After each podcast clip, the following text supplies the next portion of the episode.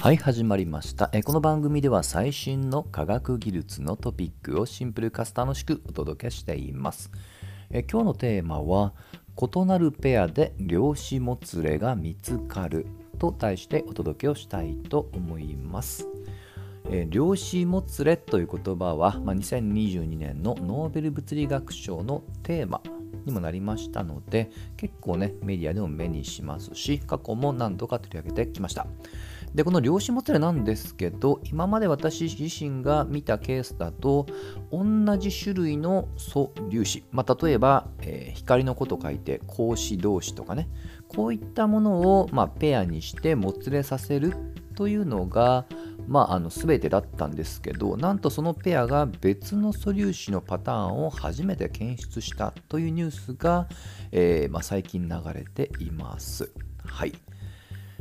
で、えー、これなんですけども、ちょっとね、これ、量子もつれ云々の話というよりは、まあ、そこの結果、実験の結果自体が素粒子物理について結構ね、意味がありそうなので、ちょっとね、若干あの視点がずれますけども、そちらの話をしようと思っています。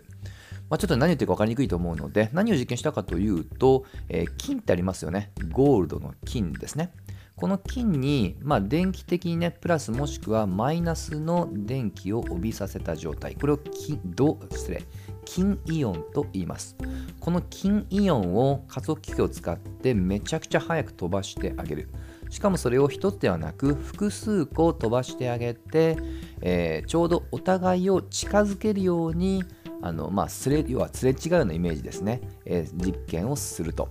そうするとこの金原子の中にある、まあ、電気的に偏りがあるので、えー、今回で言うと、えー、まあこれ格子って書いてますけども格子同士っていうものがうまく絡むんですね。でその絡んだ結果として今回、えー、もつれ対象になるのが、えー、パイ中間子というものが今回正と負別の電気を帯びたペアっていうものが生成されそれがまあテーマにある量子もつれの状態にあるってことが今回分かったと。まあ、ちょっとね入り組んでますけども、まあ、結論としてはねこの、えー、パイ中間子という、えー、種類の別々の電気を帯びたペアが、まあ、今回ね初めて見つかったよとあ失礼量子もつれ状態にあるよっていうことが発見されたっていうことですねはい。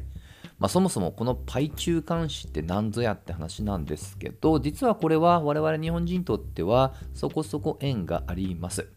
日本の、えー、日本人初のノーベル賞は、えー、これ物理学の分野の湯川秀樹さんですね。聞いたことあると思います。実はこの方が、えー、まあ、大きなね功績として認められたのがこのパイ中間子の理論的な予言だったんですね。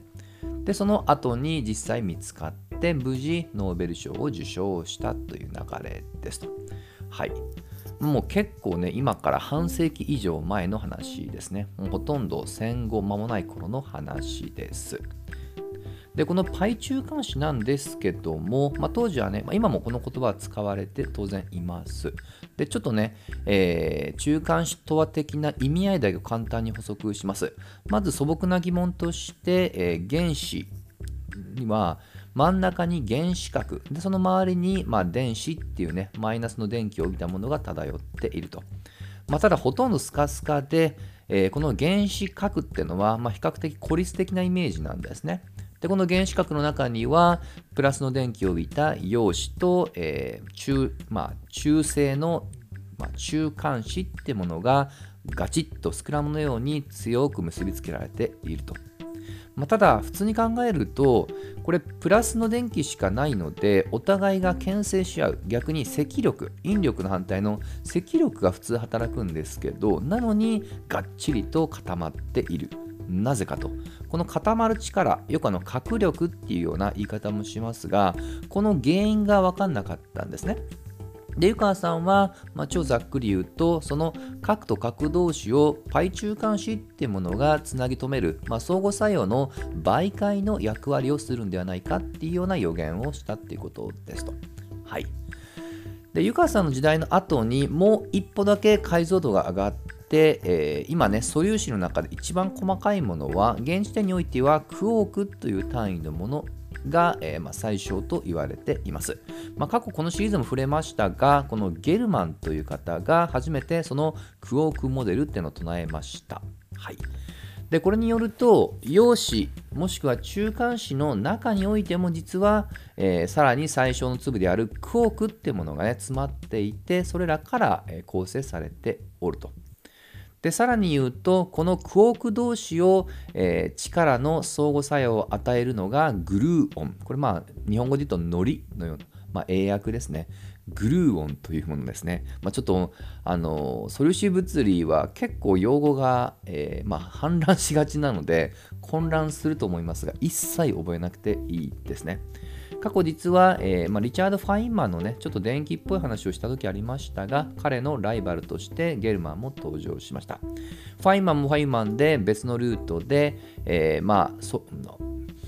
クォークとは言わなかったんですけど、この、まあ、今と振り返ると、クォーク、そしてそのクォーク感をつなげるグルー音を丸めて、パートンモデルっていう別の言い方をしたっていうのはね、以前話をしたと思いますね。まあ、要はそれでゲルマンと揉めたって話ですね。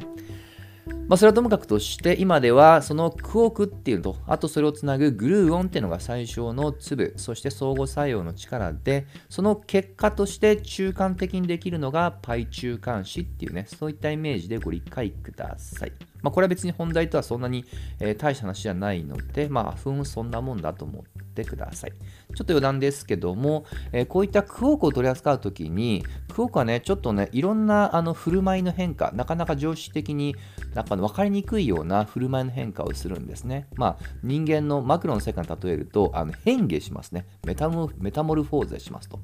なので、その変化をうまく、えー理論的に説明するために色という概念を設けてでこれらの理論を、えー、量子、まあ、式もしくは色力学というねちゃんとした言葉もあります。はい。